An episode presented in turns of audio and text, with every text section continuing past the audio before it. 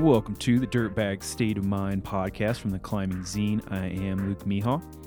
We got a very special episode, uh, a special guest, my dear friend Scott Borden. He is a longtime contributor to the Climbing Zine, perhaps the most prolific. He contributed to volume two, and ever since then, he's been writing stories for us. Very kind of different stories. He's written a story about his dog, Rasta, his late dog, Rasta, who was a kind of our friend dog in college. He's written about Born to Climb, about the um, ancestral links we have to climbing, being a tree dwelling species. And he's the most passionate, one of the most passionate people I've ever met in my entire life. Our friendship has been going on for 20 years, and I really, really, really enjoyed this conversation. Scott's now the director of the Outdoor Industry MBA at Western Colorado University in Gunnison, Colorado the first of its kind in the country. That's both of our alma mater as well. And I really enjoyed having this conversation with Scott, and I hope you guys enjoy it too. Scott is also the author of our climbing children's book called Squeak Goes Climbing in Yosemite National Park. And we just had a really fun conversation. We are still ongoing with our Keep the Zine Alive campaign. We've added 245 new subscribers in the last couple months that means we still have about 755 to go to meet our goal of 1,000. Um, we're also working on our Patreon. Uh, I think we're up to about $165 on that. We're trying to get to a thousand, just to make this thing sustainable and um, to make us be able to keep creating art for you. This episode is sponsored by Kilter. Looking for a fun way to train at home or at the gym? Check out the Kilter board. Kilter board has innovative light up holds progressive app, and animated functions with climbs for all abilities. It also has two layouts to choose from, with large online communities for each. There are over 50,000 problems in the original Kilter board layout, and the newer homeboard layout comes with over 4,300 problems. You can set, tick climbs, make shareable playlists, watch send videos, and even add your own. Kilter has multiple wall sizes and package options available, so we can help get you a Kilter board in almost any space. Check out Kilter at settercloset.com and look for more information in our show notes. This episode is also sponsored by Osprey Packs. Osprey and the Climbing Zine share the same backyard. Located just down the road from Durango and Cortez, Osprey makes innovative, high performance gear that reflects a love of adventure and devotion to the outdoors. High quality packs for any adventure and season. We are proud to share a home in the Four Corners region of southwest Colorado and the infinite outdoor opportunities that exist here. For more information, check out osprey.com. Hey everyone, Tommy Caldwell here. You know, everyone, at least in the climbing world these days, is trying to figure out ways to live more intentionally, to live a less impactful life. And one of the best things we as climbers can do to make that happen is to support and buy things from the companies that are doing the same thing, the companies that are figuring out ways to lower their carbon footprint, lower their chemical usage, make their products out of recycled materials, make products that just don't wear out. And you know, the only company that's doing that well in the ropes and hardware space is Edelrid.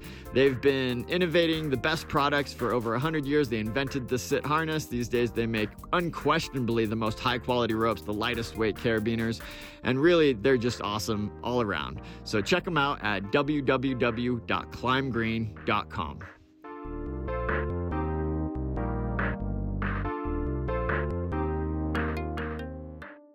All right, let's get into this conversation with Dr. Scott Borden. I am sitting here with my longtime and dear friend, um, Dr. Scott Borden, also a longtime zine contributor. Scott, how you doing? I'm great, Luke. Thanks for having me.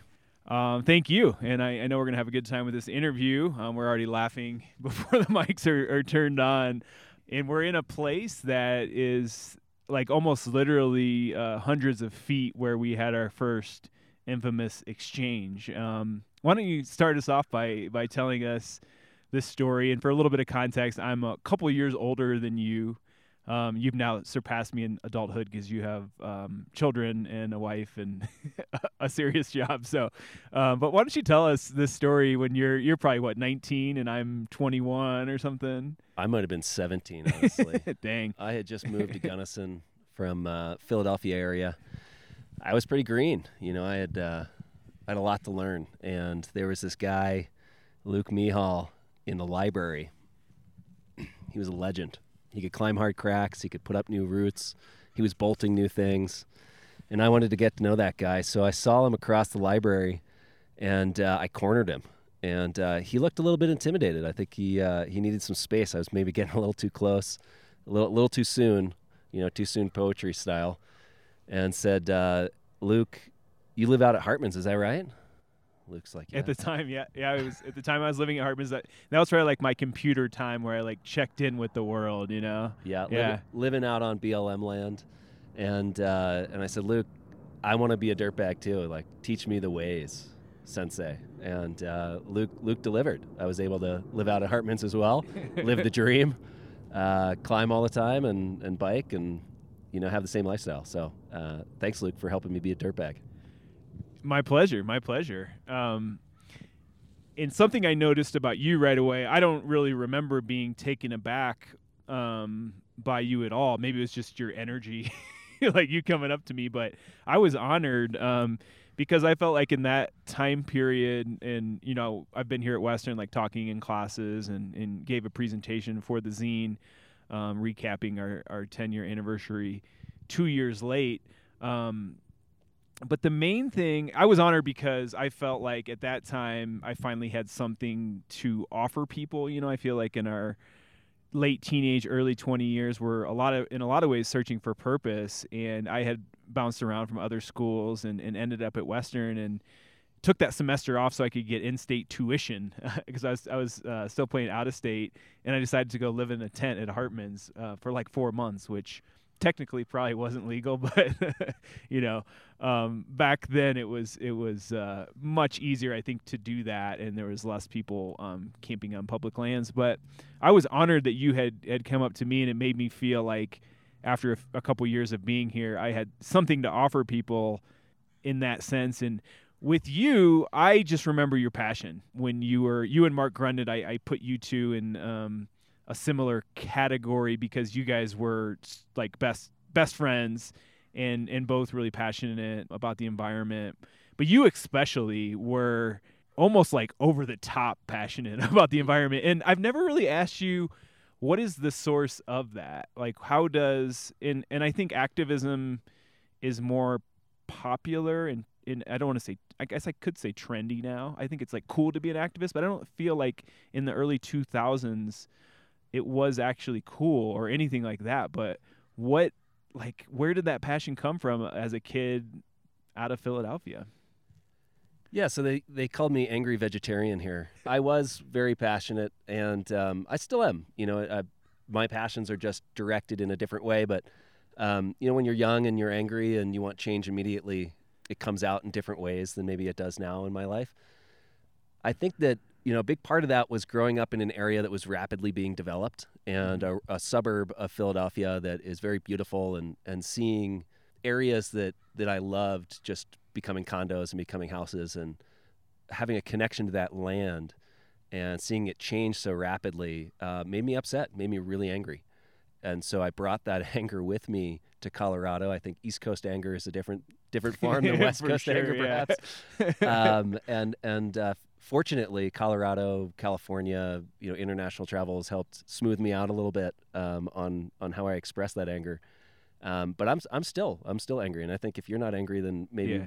people aren't paying attention to what's going on out there. Agreed, agreed. Well, that's that's really interesting because I, I literally have never asked you what the source of that was. And you did you get into climbing in in Philly or did you get in, into climbing out here? Yeah, a little bit in Philly. You know, my um, I used to go to uh, Bar Harbor, Maine, and, and climb out there. And I uh, met this guy that lived in his van, and I wanted to be him so bad. You know, I just thought that was the coolest thing ever. Climbing on Otter Cliffs out there with the ocean splashing underneath us, and Shout out to Otter Cliffs. Never heard of that. Oh, I'm sure somebody listening is like Otter Cliffs. yeah, beautiful. That's in Um, Philadelphia, or where'd you say that was? That's in Maine. In Maine, Yeah, okay, cool. In Maine, and is that um, by Ar- Arcadia? It is. Yeah. it's okay. that yeah. Yeah.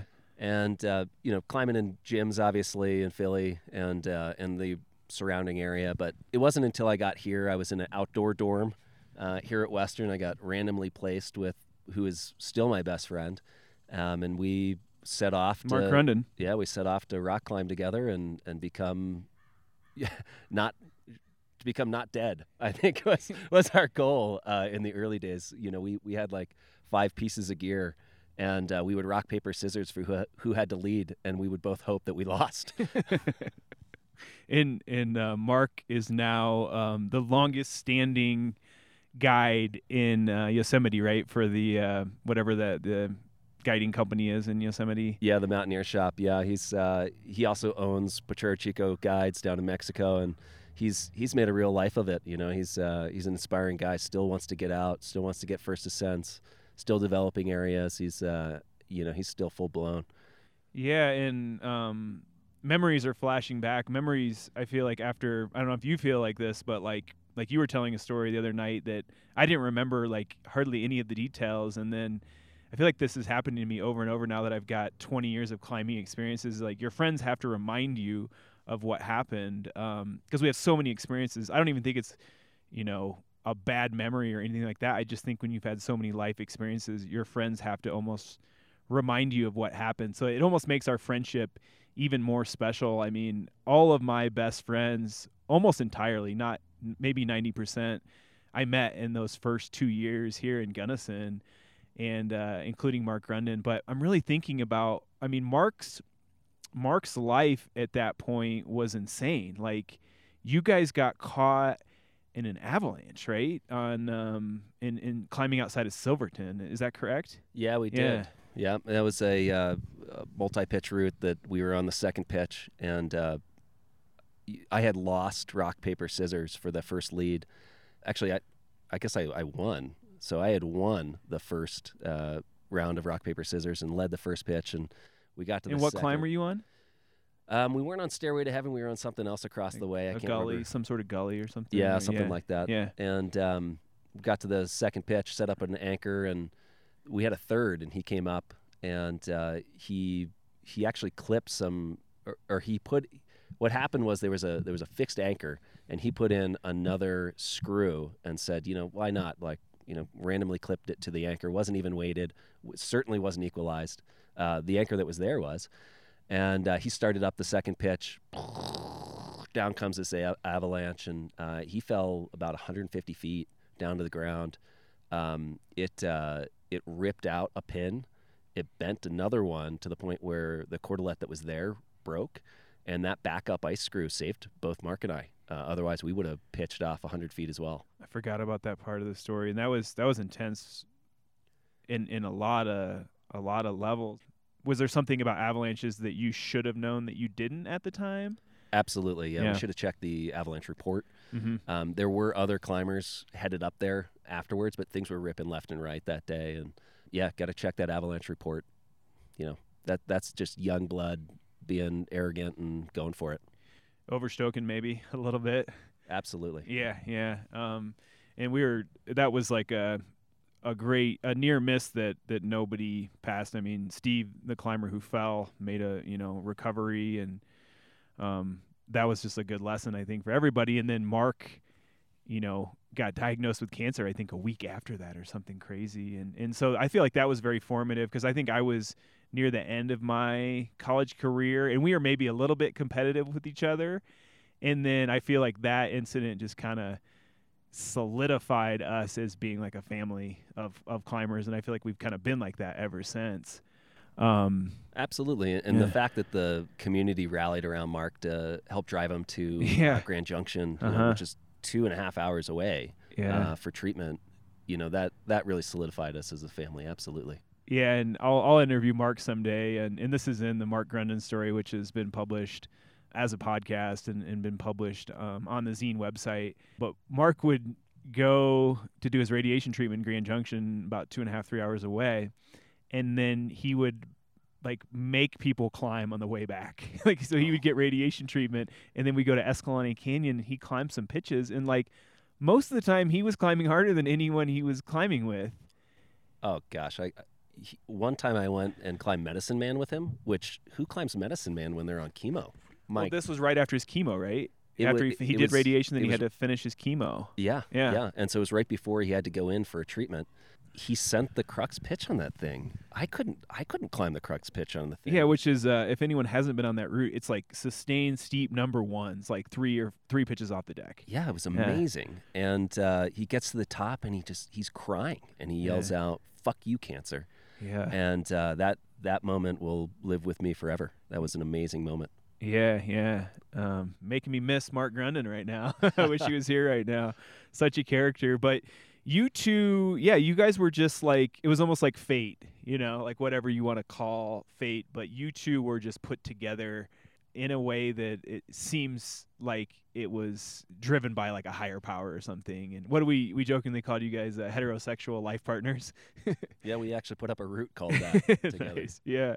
And so you you kind of got into first ascents right? Like when you were was that did you get in that when you were kind of in college? Did you put up some routes and Yeah, a couple here in Gunny. Yeah. Um, a couple over in California, but yeah, it was um, it was a fun time. You know, exploring new things, and there was a lot of rock still out there.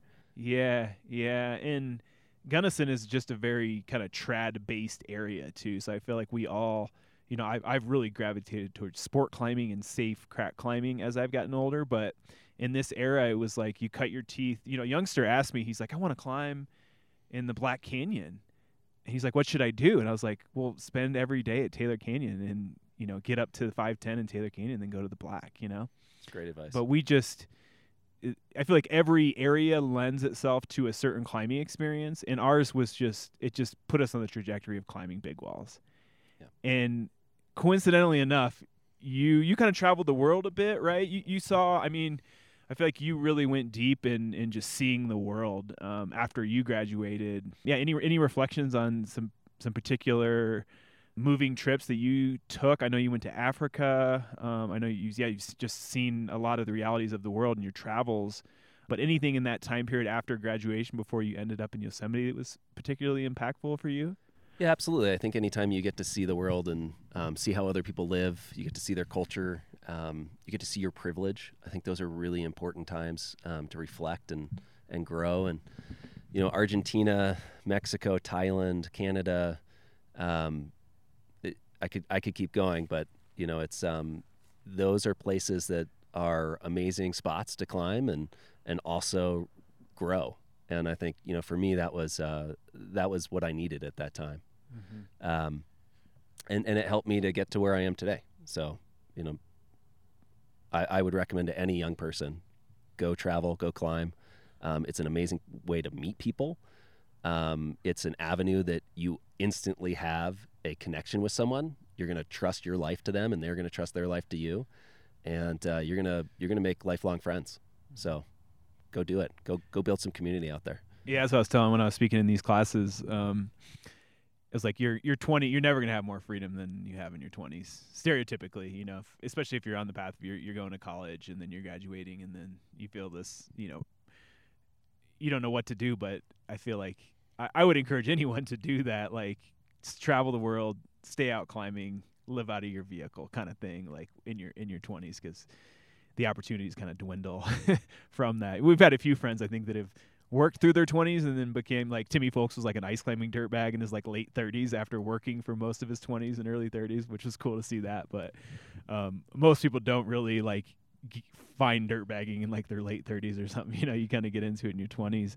Um, so how did you end up in Yosemite? Because you and Mark actually coincidentally like you didn't plan to move to Yosemite together, but you kind of moved there at the same time, right? Yeah, I was I was traveling in uh, East Africa, and I was in um, Zanzibar at the time. Really bad bouldering. Don't recommend it. Very sharp. And uh, he um, he was encouraging me to move to Yosemite, and so I was looking for jobs, and um, there was two that I was looking at. One was uh, somewhere else in California. The other one was in Yosemite, and uh, I said, "Well, you know, I'm thinking maybe I just become a surfer." You know, the other one was like on the coast, and he was like, "You're not a surfer, dude. What are you talking about? You moved to the Mecca. Why? Why are you even talking about this? This is the easiest decision you've ever made." And uh, and he was right. So yeah, that that's how I got to Yosemite was through a job uh, working for an amazing nonprofit called Nature Bridge.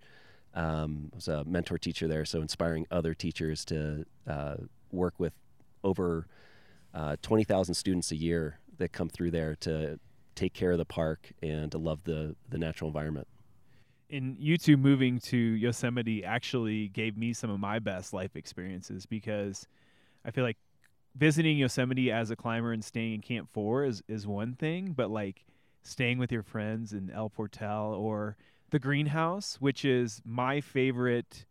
If I had to pick a favorite house in the world, it would be the greenhouse. Yeah, And it's a very modest. Like it doesn't even have. Did it have electricity but not running water? electricity. the, the running water you can't drink. Yeah, Um, yeah. You could use it for washing up. Yeah, Brush your teeth if you're feeling adventurous. getting spicy. Yeah, and obviously, you know, the greenhouse has a, a really important part for my family. We, uh, my wife and I got married there, right. Yeah, and um, it's, uh, yeah, it's it's a historical site that has an orchard on it. Um, it's on Big Meadow. El Cap is in the background. Yeah. If you kind of hike just to the right spot, you can see El Cap just peeking up. Yeah, it's yeah. it's an amazing spot, and yeah, Yosemite days were were amazing, and you know, I think one of the best things about it, obviously, you know, you got a career, you got a office in the valley, you've got flexibility, so you can climb a lot. Uh, those things are great, but even better is your best friends coming to visit you and wanting to visit you. Mhm. Um, that that was the you know that was the thing that made me so happy about living there.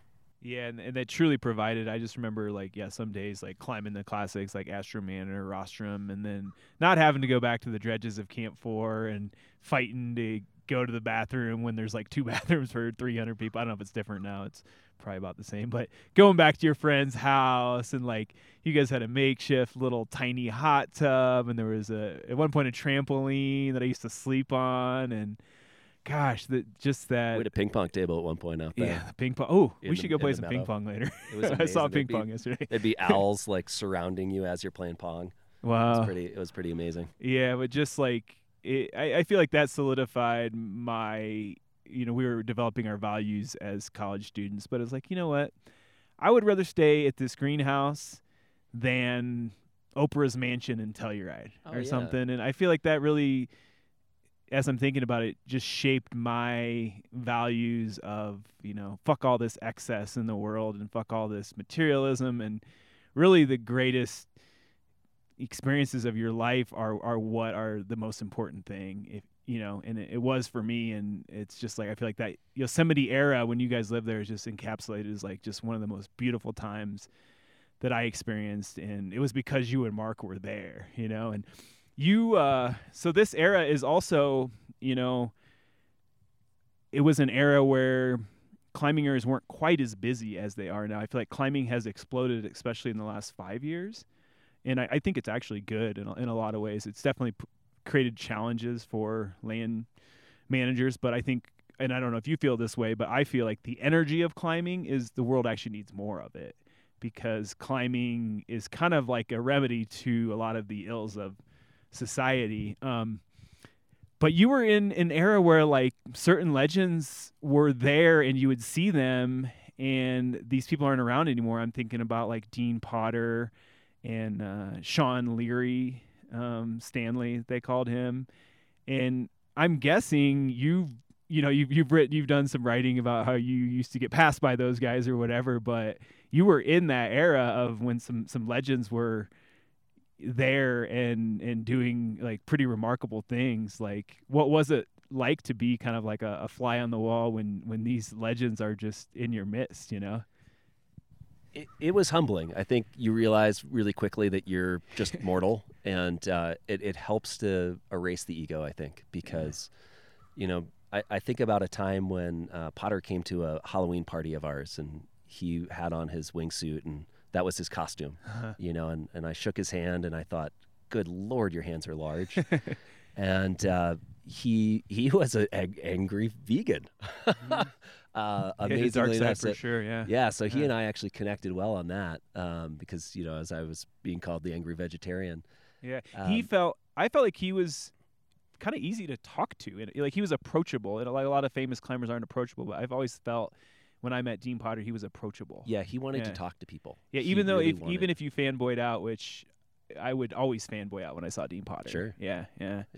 um, and and he yeah he did have some some dark times in his Yeah. life, especially up there in uh, Foresta, and um, but yeah, really inspiring to be around him and and around a bunch of those folks that just uh, were bringing their A game every single every single time they touched the rock. Um, yeah, getting passed by Honnold three times in a day, uh, that'll that'll humble you, you know, and, and that happened. Oh, when he me climbed El Cap three times in a day or in, something. in or- one yeah, day with yeah. with Stanley, and then Stanley uh, jumped off. You know, I mean, why why not? you're going to climb El Cap three times in a day. Why not also base jump? Um, and you know, you're struggling to like get three pitches in in the day. right. Uh, so yeah, some good humble juice there. Yeah, yeah. And do you also feel like that was um, Sean and I were talking about this morning over breakfast um, that the relationships between climbers and like land managers kind of shifted in that era, and I'm guessing it was really with the facelift. And Ken, uh, is it Ken Yager? Ken Yager, yeah, Yeah, I feel like him. when I first started going to Yosemite in the early 2000s, the law enforcement were really up in your face, and climbers weren't treated with respect. Maybe for good reason because we weren't giving back, but maybe it was just that game of like cops and robbers or whatever. But I, I just felt like when we in the early 2000s, I didn't feel respected as a climber there. But then I, I feel like as the facelift started, and you were probably there for some of the first facelifts, right? Yeah, yeah. Nature Yeah. Bridge, the the organization I was working with, had a part in it as well, which was really nice. Um, Ken is actually married to uh, someone that works at Nature Bridge, and um, so we had we had a big part in it, which was neat. Um, getting all the kids out there, collecting trash, taking care of the park.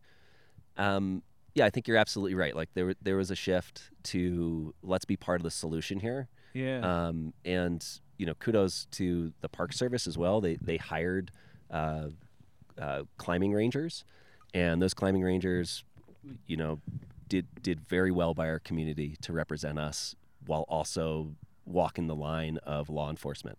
So uh, a lot of people, I think, deserve some kudos for that. Yeah, and I I, th- I just think that's very important too in in our history as climbers because um, I've been see- seeing that shift now out at Indian Creek. Um, like our friend Tim Folks changes every conversation to ice climbing. I, I often pivot to Indian Creek, but I feel like when there is a direct, like there's just a lot of stewardship there now, um, and cleaning up Yosemite when, um, you know, at the end of the day, the government is what regulates these areas, and when they see uh, a huge, huge positive, um, like giving back uh, from climbers. I feel like that actually means something, and then it like solidifies a relationship. But then it makes climbers look good as stewards and not just like these kind of cowboys that kind of do whatever they want. And I feel like that's been a very important shift for our community. Um, and it, it goes in with environmentalism and everything else. But I feel like, you know, if you're you're a young climber and, and you want to kind of give back, there's so many more opportunities now than there were 20 years ago. It had to happen too, because if we all, you know, there's just so many more more of us now that this change had to happen, or some regulations were gonna would not be great for us. So Yeah, agreed. Yeah. And and of course, a huge shout out to Access Fund, obviously, Yeah. who's doing a ton of that work, and um, you know, can't get enough of our support because they need it, and they're doing good work out there. Yeah, yeah. Any other particular uh, fond memories of Yosemite um, that you have? Like, I know we we had some interesting experiences together.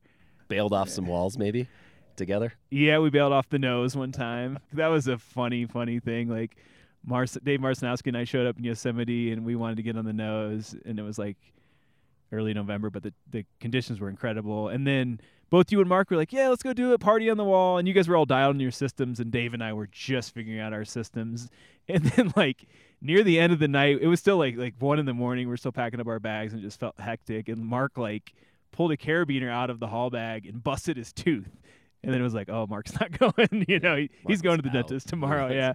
Uh, but we, uh, I'm sure many people listening can relate to like having a lot of. I think we had two haul bags between the three of us, and you were all dialed, and Dave was kind of stoked, and I was like, I'm not ready. so we bailed like four pitches off the nose or something. And but before that, we had uh, a really fun experience on Stoner's Highway. Yeah, yeah. wi- Uh, team breakup. Yeah, we were team breakup. We had both broken up with our significant others. Um, mine actually left me in Yosemite.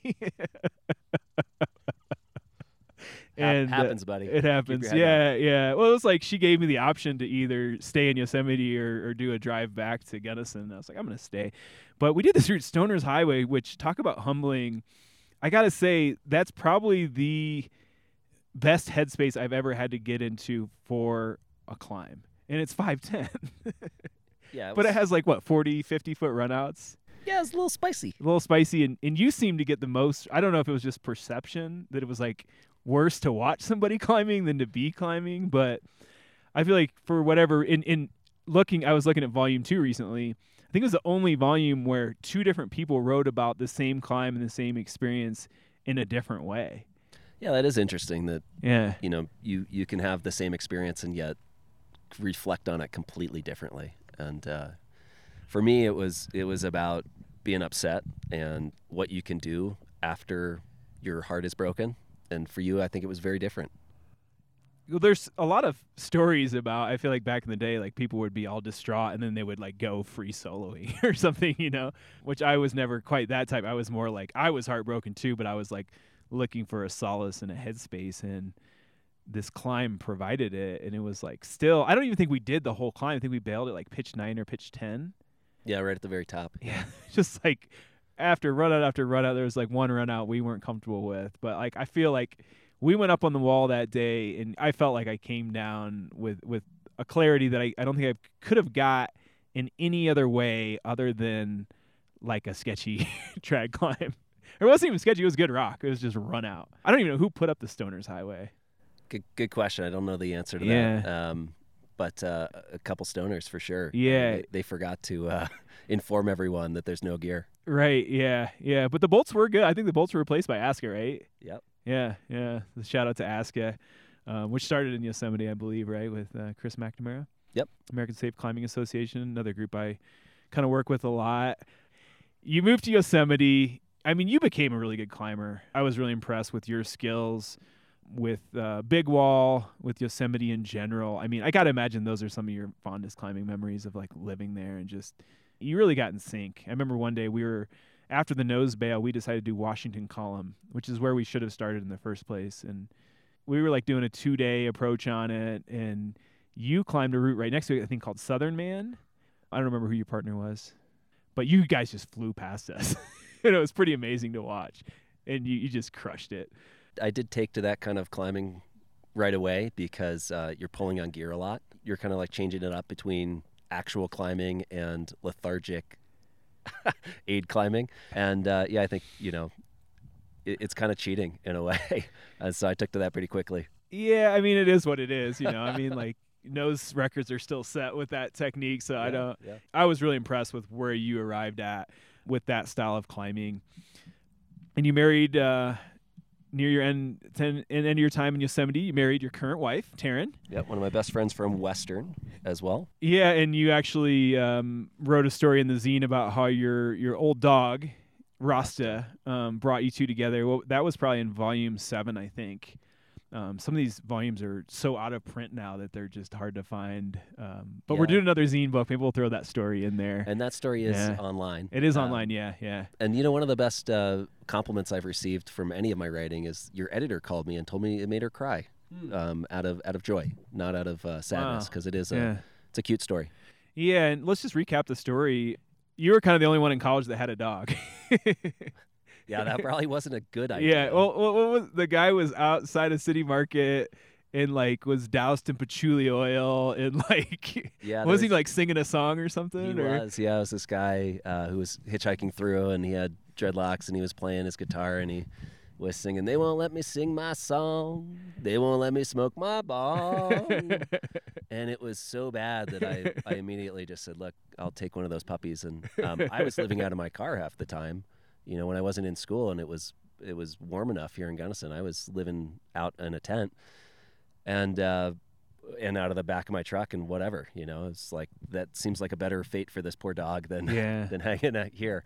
Uh, so yeah, got got this dog um, with a now ex girlfriend, and um, I went on a uh, you know like a study abroad or something, and uh, needed to do something with the dog, and I found my most reliable friend, and it was uh, this this lady, Taryn Mead, and um, she you know accepted the dog and took him in and loved on him and when I got back, she was like, "Look, this dog is obsessed with you. You got to take this dog back." And I was like, "Okay, I'll, you know, I'll take him back." And then we passed him back and forth for years. And um, he was living with her for a long time out in Montana, and she uh, had to go on a trip to Saudi Arabia, of all places, to do a talk on um, her her area of study, and she was a consultant and international one, and uh, she said, "Look, Scott, I need you to take back this dog." And I said, "Well, why don't you come out to Yosemite and we can hand off the dog. You can see Yosemite, and I'll be your tour guide." And um, within you know a day, I was uh, I was trying to put the moves on her for sure. I took her down to um, the Tuolumne Grove, and there's this this wonderful place where the sequoia trees touch each other. It's called Kissing Couple, mm-hmm. and uh, that's where we had our first kiss.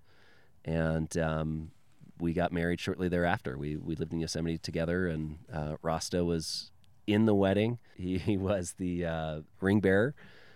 He barked when everyone clapped, and uh-huh. it was really cute. And he would eventually come to England with us. So we did uh, eventually leave Yosemite um, and uh, moved to England, and he came with us. During your time in Yosemite, you wrote a children's book called Squeak Goes Climbing in Yosemite National Park. I did. I was actually uh, I had a, a fever one day, and um, I had just gotten off of um, Lost Arrow Spire, and spent two nights on there. And I got down and I was sick, and um, I had this idea for a kids book where a mouse got pulled up a haul bag and was the was the hero or heroine of the story. Um, and so I, you know, with your encouragement, that thing came to fruition. It it was a, wor- a labor of love for many years. Yeah, you. I think I'm like kind of annoying like that. If anyone ever tells me they're going to write a book, I ask them about it every time I see them for the next ten years. You couldn't get this thing published. Yeah, I tried. And it was before the zine was really publishing that much. Yeah, we were just trying to crank the zine out. Yeah, yeah. I tried. It was actually um, it was during 2008, 2009. So there was a recession, and there was a couple of publishers that just defunct on on doing books. So that was part of the part of the um, struggle. There was a couple of um, uh, publications that do not allow for anthropocized animals. So they don't want animals that are like humans. Um, tough in the realm of children's books. yeah, the struggle is real on yeah. children's books. Um, so, it so would be a very a boring book. and uh, and then I, you know, when I moved, I just kind of forgot about it. I just kind of thought like maybe maybe that'll happen someday. Um, and then I had a kid, and and you kept bugging me. You kept like putting it in my ear, like, look, this is a good idea. Let's do this. And um, and you know the story was somewhat compelling. It's uh, it's about a female mouse that uh, gets pulled up El Capitan by accident, and she has to face her fears of climbing to save the day. And uh, no, you know, a little bit of a spoiler alert. She does, and uh, she happens to be grandma in the end as well. And so there's, um, and and that was really a contribution of the illustrator Mallory Logan, who um, we co-created um, the part about female empowerment there and about uh, you know that Squeak in a in a very male dominated sport that Squeak could be a female and um, could be the one that that gets the courage and makes sure that everyone gets up safely. Yeah, yeah, and yeah. Shout out to Mallory, who's also the art director for the climbing zine, um, based here in Gunnison. She's got her own small business as well. Um, and we've got Squeak out there into the world. I often feel like I wish I could move more copies, but they move. People appreciate them. I have a, a woman who just bought 10 of them from Chicago. And uh, she's like a teacher, and she gives them to all her friends who are having kids. That's so, so cute. Um, even though it's it is a small enterprise, I think it means a lot to people, and people. I think mostly a lot of people don't even know about it. So maybe people that are listening with kids um, can get exposed to it. But people love it. Like when we brought it to Outdoor Retailer, we would go in our meetings, and that would be like the main subject of conversation if we put it out there. That people just loved the idea of the storyline and having a climbing children's book. I think we were the first real legit children's climbing book out there. Yeah, there might have been climbing children's book. Yeah. yeah, there might have been some spin-offs from like you know other other things, but um, they were established big fish in, in yeah. the children's world, and so they they weren't really written from a climber's perspective. They were written like, mm-hmm. what if we spiced in this interesting sport that's kind of obscure and over there. Yeah, um, I just watched Frozen last night with with Sean and his daughter, and I was like, "This climbing scene is not realistic." have you seen that movie? Uh, yes, I have. Yeah, good movie. I've, good I've movie. two little kids. Yeah, of course you've seen it. I'm just so glad we brought that to fruition. Anyone who's listening who has the idea of doing something, and I think I, for me the big lesson of Squeak is it doesn't have to be this big thing. I mean, you probably could have eventually, if you could have hooked up with a larger publisher got it to a wider audience, and maybe someday we will. I know you're expanding on the Squeak series as well. It's meant a lot to me that we could team up and, and just get it out there into the world. You know, back to the conversation about how, you know, I was an angry vegetarian in college. This was a place where I could share the message of uh, uh, natural history and stewardship. And so there's a strong message about, you know, what are the animals that live in Yosemite? How do Yeah. we take care of it? A portion of proceeds go to the Access Fund, which is obviously the environmental arm of uh, our community. And, and so those are things that I take pride in and, and ways that I'm still, you know, living up to those, those values of sustainability and of a better world through taking care of our natural resources.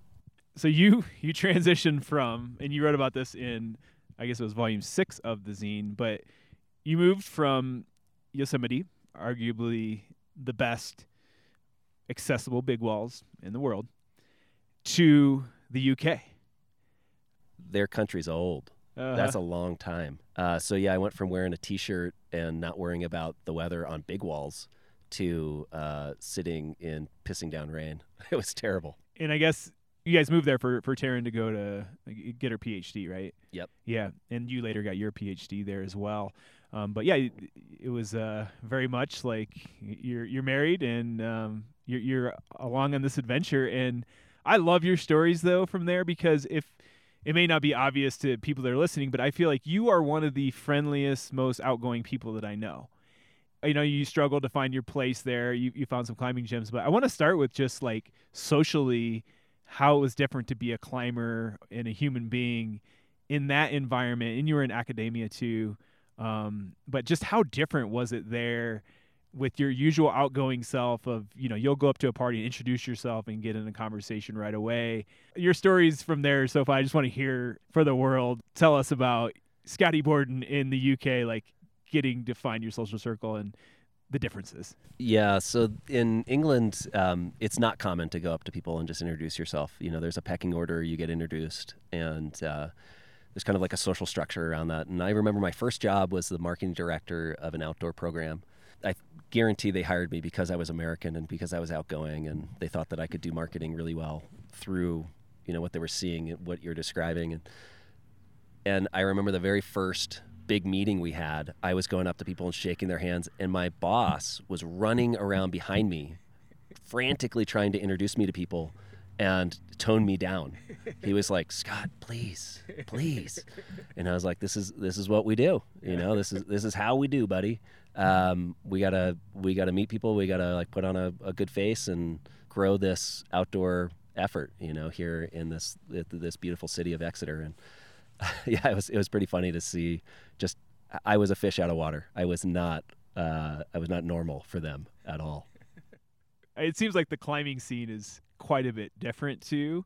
And you did some sea cliff climbing out there.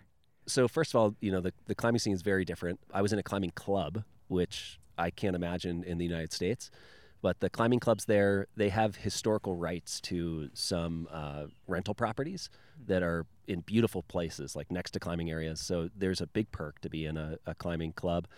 Also, just you know, as I was saying, that that social piece is hard for them, and so if you're in a club, you automatically have friends. You automatically have people that want to go climbing with you. That yeah, some of them might actually drop you and kill you. Um, to be completely honest with you, some of them were you know pretty green, but it was also you know a place to find community, a place to find adventure, and and see all these obscure places that otherwise I wouldn't have gone to and seen. And yeah, yeah, it was, it was a very different scene. Um, I think that's probably also why they drink so much is to get over that odd social aspect that they have. So I think our club was a drinking club with a climbing problem more than a climbing club. Uh, we would you know, climb all day. Somebody would fall and hurt themselves, of course, because the rock blew up or something. Then we go to the pub and get blackout drunk because that's what you did. yeah, and and you know, I, I had to learn very quickly that uh, first of all, it's all three two beer, so that's nice. Um, but also that everyone's supposed to buy a round, and if you're not buying a round, then it's rude. Mm. And uh, you know, I'm a I'm a college student at some of these points. I'm a, a PhD student, and I don't have any money. So you know, I had to learn very quickly that you had to bring your money with you to the uh, to the climb because you're going to go to the pub afterwards and have to buy a couple rounds. Did you enjoy the sea cliff climbing? Yeah, I did. I, I mean, you got some great photos. yeah, yeah, like the photos look great. Yeah. You Yeah. know, reflecting back, everything. It's type two fun, right? It's the Mhm. type of fun where you actually lived and you have this amazing story, and that's why you go get blackout drunk so that you forget it and you go do it again. You know, in the moment, it was really scary. I was a part of an effort to put up the longest climb in England, and, and we did. Uh, it is a traverse across uh, a sea cliff. You're placing gear behind refrigerator sized boulders and hoping that they don't come out. I had several times when rock just blew up underneath me, and I fortunately caught onto some other rock as I was falling because you're you're headed into the ocean. It's not it's not warm down there. Uh, I don't know that you're getting out of there very easily. Um, so we were- we were having fun, but also it was it was a lot of type two fun. Um, and it's, and I had kids while I was there as well, and that um, changed my perspective a little bit. I was more into the the climbing in a gym uh, for a little bit there as I you know figured out what it meant to be a dad and and have that responsibility. Um, but yeah, it, it was a different kind of fun for sure. It's a great transition again because you wrote an essay called "Bad Climbing Daddy," which was uh, I think that was in volume eleven, and I think you captured really well. Like, um, you know, I don't have kids, but I've seen, you know, most of our friends at this point have kids. Most of my friends are climbers. I have a couple token non-climber friends, just to keep it, you know, Yeah, you mix it up. You know, up. yeah. diversity is Um, good. Yeah, and uh, you rewrote in that essay just like how well like the the drive for climbing doesn't go away just because you have a kid. At least it doesn't. It doesn't seem to for any of our friends. But you have to be a responsible parent. How did that change your climbing of you know having your son Kai and then later Rai? So, so as I wrote in that article, and I actually wrote that article from South Africa, where we brought Kai as a one-year-old, and we were climbing in uh, Rocklands, an amazing area, just you know boulders further than you can see.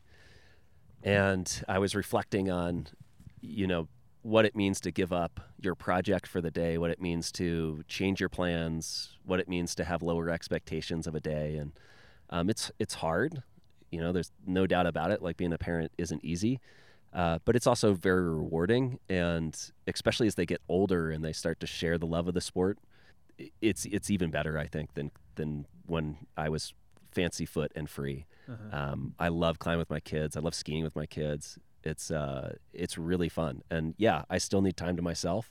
And fortunately, my partner and I can you know really be open and transparent and transactional in some ways about that time. Um, because you got to have your own time, but uh, the time with your kids is is amazing. You know, it's a high that I didn't know existed before I had it. Kai was actually born in the UK, right? He was, yeah, Yeah, yeah. And then you guys moved back, and I just remember you brought Kai out to the creek. yeah. and uh, he was probably like what one and a half or close Mhm. to two or something. close to two, yeah. and, and I was just like, wow, this is this is different now. Like our friends are, you know, I think we were with Brian and Emily, who later had a son of their own, and Yep. and camp with them in the creek, and it's it is it is a different kind of special when you when you have a kid out there. But the logistical challenges, I remember you said he like threw up beats, and you thought he was dying on the drive or something. Yeah, we were. yeah, we were coming out of Gunnison. We were headed towards Montrose, and um, we got into this dead spot. And I hear this behind me, and and you know, of note is that this is the first time that my wife has trusted me to take our kid away on my own, and uh, I'm taking him to Indian Creek, where there's not hospitals, there's nothing. I think it was there, you like know. in winter too. It was like It was- early March or late was, yeah, February. it was actually very cold. yeah. and uh, there was a plow driver um, who I thought I'm going to pull next to that plow driver, and they probably have a radio. They can call out if I need here, and I pull over really fast, and I jump out of the car, and I'm like, "All right, I'm going to airway, breathing, circulation. I got this. You know, I'm a WFR. I'm going to take care of this kid." Um, open up the door. Look at him. He's got like red stuff everywhere, just like all over his face, all over his his uh, shirt, and I'm like, man, this kid's like dying. Like this is terrible. And then I smell it, and I'm like, those are beets. Those are really gross smelling beets. this kid is just from from the really windy road that we're on, just thrown up his his dinner that I gave him, um, and uh, I didn't have the stomach pun intended, to call his mom and uh, tell her because I didn't want her to tell me to come home. uh, so we just kept going and uh, cleaned him up. Fortunately, we had a friend in um, in a close town and just dropped him right into the tub and was like, "Thank you so much for this space and for helping me to." And and that was actually the whole the whole uh, journey out there was all about our community helping me out. And uh, you know, I think if, for anyone listening that has to climb with somebody with a kid, uh, know that there's they're on the struggle bus. Um, and the more you can help them, like if you help carry a rope or you, uh, you know, play with the kid for 10 minutes while they do a lead or, you know, anything like that, you have no idea how much that means to them. And they might not even be able to tell you, uh, but it is, it is the world to them. And, uh, you know, thank you for doing it. Yeah, that's I mean that's the climbing world now too. I just you just see so many more kids out with their parents, and then they become the climbers. And um, during that time period, you also move back to where we are right now. Um, for me, this is like the nostalgia center of the universe, Gunnison, especially this western campus. Maybe it's more nostalgic for me because I come here once or twice a year, and all these memories come flooding back. Like we're looking at Borick uh, Business Building um, which was built after we graduated. Beautiful building. And you are now the director of an MBA program, which is just so full circle. It's it's just crazy. You couldn't make it up. And I also remember sitting outside of Borick when I, I worked here for three years during that last economic recession and they cut my job and I kind of was forced my hand to leave. But I remember sitting outside that building telling the president I was leaving. Tell me a little bit about the MBA and how you ended up um, in this position and, and what your kind of your day to day looks like, and it just seems like you have a, a really cool job. Like, I do, yeah. I, I love my job, and um, from from dirtbag living in the back of my car to MBA director is not a normal story, I don't think. Um, but that said, it is a little bit normal because the MBA program is the first outdoor industry specific Masters of Business Administration program in the nation. Really? And it's all around outdoor industry. So uh, a lot of the values that I had as a younger person and as a dirtbag, um, inclusivity, public lands, sustainability, all of these things are still part of our program. They're in our mission, vision, values and uh, all of our classes are based around the outdoor industry. So you're not learning about Pepsi, you're learning about Patagonia. We have uh, classes specific to sustainability, so sustainable uh, accounting, sustainable finance. We're thinking about how do we use money for good, right? And how do we grow an industry that is mission based, that uh, has the promise of living your values while also moving up in the world and being able to have a family, being able to have a house, and all those things that you might want. So if it was a normal MBA, they wouldn't have hired me, no doubt. It's because of my experiences like the ones that we've been talking about, uh, writing for the zine, going to OR with you, outdoor retailer show with you, and, and hustling, um, working in these outdoor industry spaces. Uh, that that's the reason why I was hired for this job.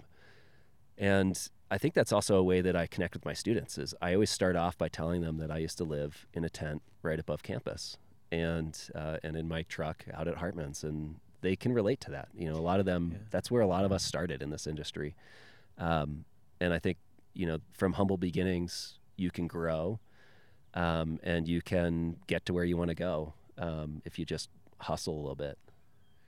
I know you your students do love you because I feel like there's there's certain teachers that I'll I'll meet a student out at the creek or something and your name will come up and they'll just kind of light up. And you can tell certain professors are are just more popular than other ones. Um, and I feel like you're just one where your name comes up and people's faces just kind of light up. So um, I don't know if you you knew that about yourself, but um, I think that's it's so cool to to see that reaction out of a student, and it's so cool to see your impact um, come full circle. Um, we have uh, we have a new segment that we've been working on. Um, it's called Campfire Questions. Okay. Um, we started this off with uh, Tommy Caldwell, who actually Tommy's been very generous with Squeak. Actually, um, He he did a buddy blurb on the back. he did a buddy blurb, Um, and his- he's he's read it to his kids and yeah, he's presented here at Western as well. And Yep. this is, so this is called Campfire Questions. Question one: Crack or tufa? Oh man. Uh, well, right now I'm I'm a little bit injured, so I definitely go tufa. Um, I think I'd go tufa anyways, just because tufas are rare in my world. Um, yes, we've we've been able to climb some tufas like in El Salto, Mexico, and and I'm talking to Luke right now. He and I have climbed them. You know, they're they're just so fun. It's so it's so fun to do something different. So I'm I'm somebody that likes different climbing all the time. So I'll, I guess I'll go tufa. Yeah, and we might have to do another whole podcast episode of just our climbs together because now you're bringing up Mexico. We have like we could do an hour of stories from Mexico, you know. Um, but Mark Grundon developed this cave called the Cumbia Cave near El Salto. Yeah, and I have a photo of you like hugging a stalactite. I think it was like the day after Mark's wedding, and uh, so we're probably like a little bit hungover, you know, a little, a little bit. And uh, you're like hugging the stalactite, and the stalactite is like three times the size of you. And it's just like a, I love that photo. Yeah, yeah, thank God that thing didn't break. Mark Grundon uh, or anyone who develops, especially tufa routes, like because you don't want to take off a tufa, but then sometimes I'm sure some of them are so delicate that you kind of do have to hammer them off. But yeah, kind of an obscure area. If you ever get well. the chance to go, the listeners are in El Salto or going there, find Mark Grundon and get the beta on Cumbia Cave or find Joel or, or, somebody like that. Stick clip, yes or no? Uh, we have a long story and a long, long uh, relationship with stick clips. Uh, in my younger years, absolutely no. As I get older, it's it's a potential yes. But the question is, would you use the stick clip? Yes or no? Yes. Thank you. Favorite climbing area in the world? Uh, Frey, Argentina. Wow. Wow. And cool. the Black Canyon's very close. Um, Interesting. I, I like adventure, you know, and I like to be out um, in the middle of nowhere uh, with without people, um, maybe maybe a partner, and uh, Always a partner, actually. I don't know yeah. why I said that. Always a partner. yeah. Partners are the best part of the climbing for me.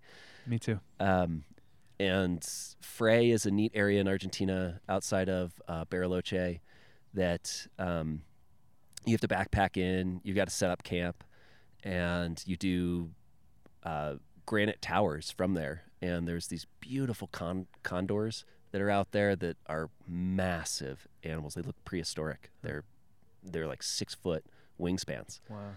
And uh, you're just out there on the rock with without a care.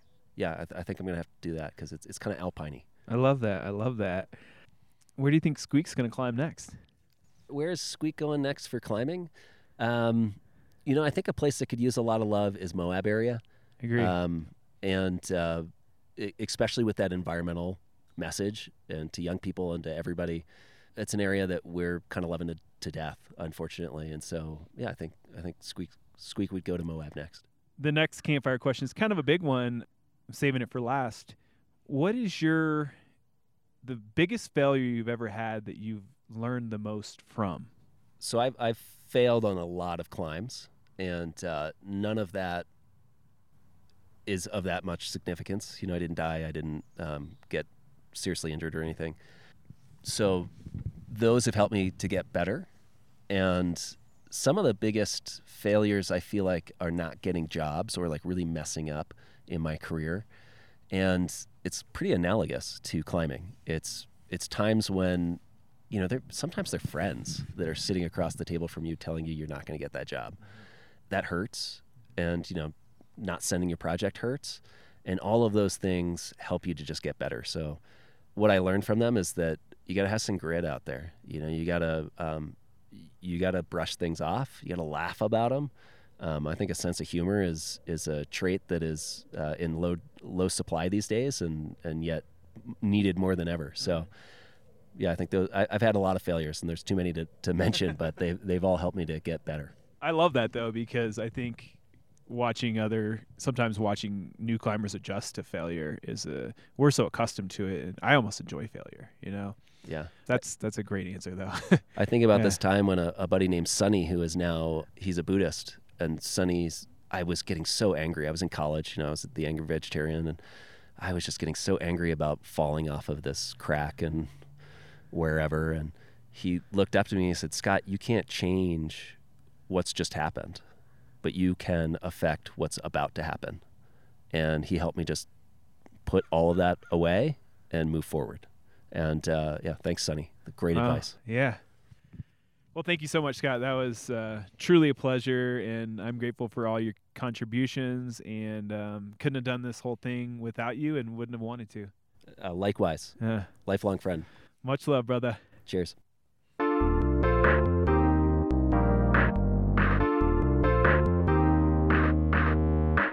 Right, that was our conversation with Scott Borden. We got a special little addition at the end here. Scott wrote this story called The Man Who Tried to Stick Clip El Cap. And it's seriously, I think, the weirdest story I've ever been submitted. And um, we never actually published it in the Climbing Zine, although Kate Ott did a piece of art to go along with it that we published in the Climbing Zine book. And it was just so weird. Um, but it is on the website. And we initially thought we were going to release it on April Fool's Day, but we didn't really quite get our act together. Had a presentation there, and Chad Rich, our producer, was busy with a lot of other things as well, so we didn't quite get that up. Um, but I wanted to share it at the end here. It's super weird. It's satire. Don't take it seriously. Um, but it's just it was just a fun a fun story that he wrote and. Scott, as you heard in that episode, has quite the sense of humor, and he spent a bunch of time over in the UK climbing as well. So I hope you enjoy this. The man who tried to stick clip El Capitan. Music from this episode is from Devin Dabney, and our digital editor and producer is Chad Rich, signing off. Flowers are blooming here in Durango, Colorado. It's spring. Peace.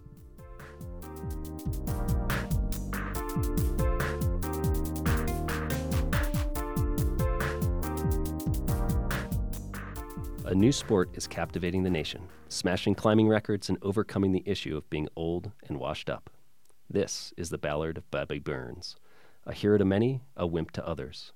Once a fine climber, Bobby was seen in photos being passed by Honnold, the Huber brothers, Stanley, Potter, and the other legends on El Capitan. But as he grew older, his ability to get up climbs was stunted, and he needed to turn to a darker calling. As we all know, necessity is the mother of all innovation. With a new form of climbing called freedom freeing, Bobby reinvented himself, giving hope to climbers everywhere. It all started back in England, of all places. England, the land of no bolts, sketchy pins that can't be replaced out of respect for dead white Englishmen, and an ethic of break your legs or send, you bloody wanker. A place where you literally climb to the pub situated at the top of the crag and get blackout drunk with your mates to forget the trauma of not dying on some crumbly old sea cliff. Old school ethics? Yeah, they were invented here, mate. This historic irony is what makes Bobby's time in England so interesting. He first learned this new craft from a young climber named Rich. On this particular day, Rich and Bobby headed to the one and only locally bolted venue on English crumbling sea cliff to prove that this was not the day they would die. Upon arriving, Rich promptly revealed his stick clip, now, Bobby had given up on stick clips years ago, and they reluctantly accepted them back into his life. It happened on a trip to Mexico, where Bobby had publicly shamed the editor of the climbing zine, Luke Mehall, for using one. In a glorious display of instant karma on the next climb, Bobby Burns fell 15 feet off the start to a route, rolled down a long hill, and Luke, with all the kindness in his heart, didn't say a single word. Instead, Bobby just put his head down, borrowed Luke's stick clip, and allowed himself the humility to use one of those wonderful tools from then on. With this new respect, Bobby now looked upon stick clipping with fondness. As Rich prepared to go up the first route, he informed Bobby, in a thick British accent, that he would be sticking it. Like sending it first try? Bobby asked, as you do when you don't really speak the same language but you're meant to. No, I'll be using my stick clip, he asserted. He promptly got to the first bolt. And then, with Bobby's help, tensioning the rope, he pulled himself up Batman style, stick clip attached to his side, stick clipping each preceding bolt and repeating this process until he reached the top. He would set a top rope to practice the route prior to a real go. It was mind blowing and the start to what would be Bobby's personal revolution.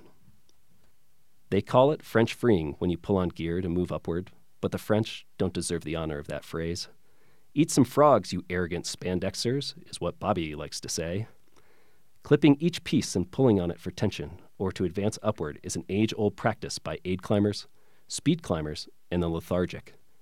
Bobby knew Bobby knew French freeing well from his days as all three, but the term had never felt right. Perhaps if you're old, you remember when President George W. Bush took office and 9 11 occurred. The W administration renamed French fries at the White House cafeteria, calling them freedom fries to diss the unappreciative French government for not backing the invasion into Iraq. Well, Bobby too refused to let the French have this magnificent strategy. And in true American fashion, Bobby Burns would go big or go home. Now he has taken this new sport to the highest heights, well beyond just clipping one bolt at a time. Welcome to the future of climbing, where we now clip the top of the climb in one go and call it freedom freeing. Bobby believed the skill, concentration, and sheer insanity involved in performing such an act ensures that this sport will continue to be growing within our wonderful climbing community. Bobby's goal was to cement his legacy in the history books by doing something impossible. He would clip the top of the nose in Yosemite National Park on El Capitan. Bobby would outdo all other records, shattering them in the name of freedom.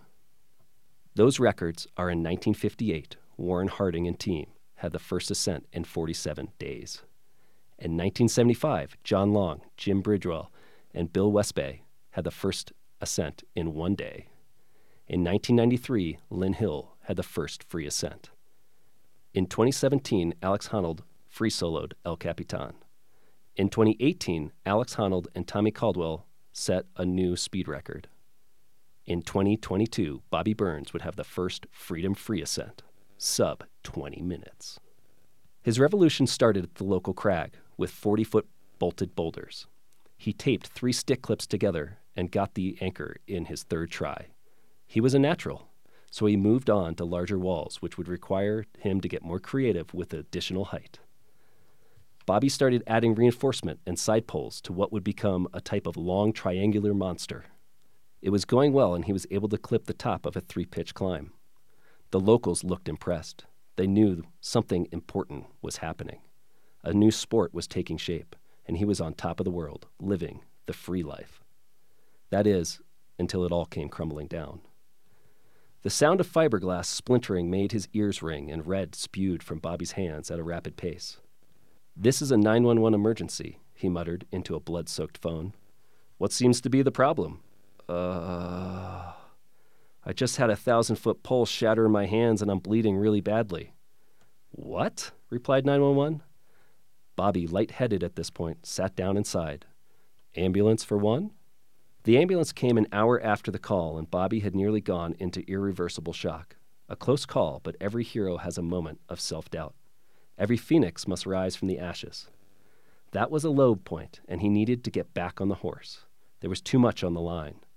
This was revolutionizing the sport and rebuilding his identity. He couldn't just throw in the blood soaked towel now. It took rehabbing in a hospital for months, but with hard work, there were other big first freedom free ascents. The top of Red River Gorge, Joshua Tree's Acid crack, Acadia National Park's A Dare by the Sea, the Gunk's High Exposure, Arches National Park, Devil's Tower, Zion National Park, Leavenworth, and the Black Canyon. It was all happening so fast, and he would need an improved tool for the 3,300 foot high El Capitan. But where could he turn to solve this impossible puzzle? It came in a reinforced carbon fiber pole, four feet in diameter, the amount that he could just fit his arms around side poles of the same width attached to his hips on a harness like structure so he could bear the weight. Over 3,000 feet long, it was just the right length to reach the last anchor on the nose. Bobby had to bring the thing into the park in stages and assemble it over the course of two days. Hydraulic lifts allowed for extension pieces inside each other to shoot out towards the heavens. It costs a fortune. But as we all know, freedom isn't free. He set up at the base with no spotters, as that would be too dangerous. Strapping it to himself, the contraption started growing and growing, with the sound of the hydraulic lift ringing into the ether. Creaking and crawling upwards, it passed the bootflake, then El Capitan Tower, the great roof, the pancake flake, changing corners. Oh my goodness, it was happening! Bobby's dreams were being realized right before his eyes. I want this. I need this. I'm going to be something again, and America and every old climber is coming with me, he kept repeating. Bobby took a deep breath and heard sirens? Loud noises and flashing lights were all around. The stick clip police had arrived. If you can't clip the first bolt, then don't get on the route, they shouted. Only wimps use stick clips, they taunted. Here, I'll clip it for you, they mocked. All of Bobby's insecurities were rushing back. Maybe he couldn't do it. Maybe he was just old and washed up. With the distraction, Bobby lost control of the device. It fell like a massive sequoia, causing a minor earthquake and shattering into millions of pieces. The stick clip police cheered. Bobby cried. It was the last the world ever heard of Bobby Burns. However, I understand he is still out there somewhere, looking to regain his confidence and reinvent the sport. They say on special Sundays his clipping can be still heard on the top of long routes throughout our great country. And not all was lost. This is to say, the first freedom free ascent of El Capitan is still out there to the brave old timer or wimp willing to sacrifice it all in the name of freedom. Just remember if you can't send or are too scared, you can always enjoy a good freedom free ascent. Some may call it cheating, others call it lazy. Bobby Burns called it freedom. Godspeed, my friends. May you too feel the exhilaration of trying to clip it on El Capitan or your local crag.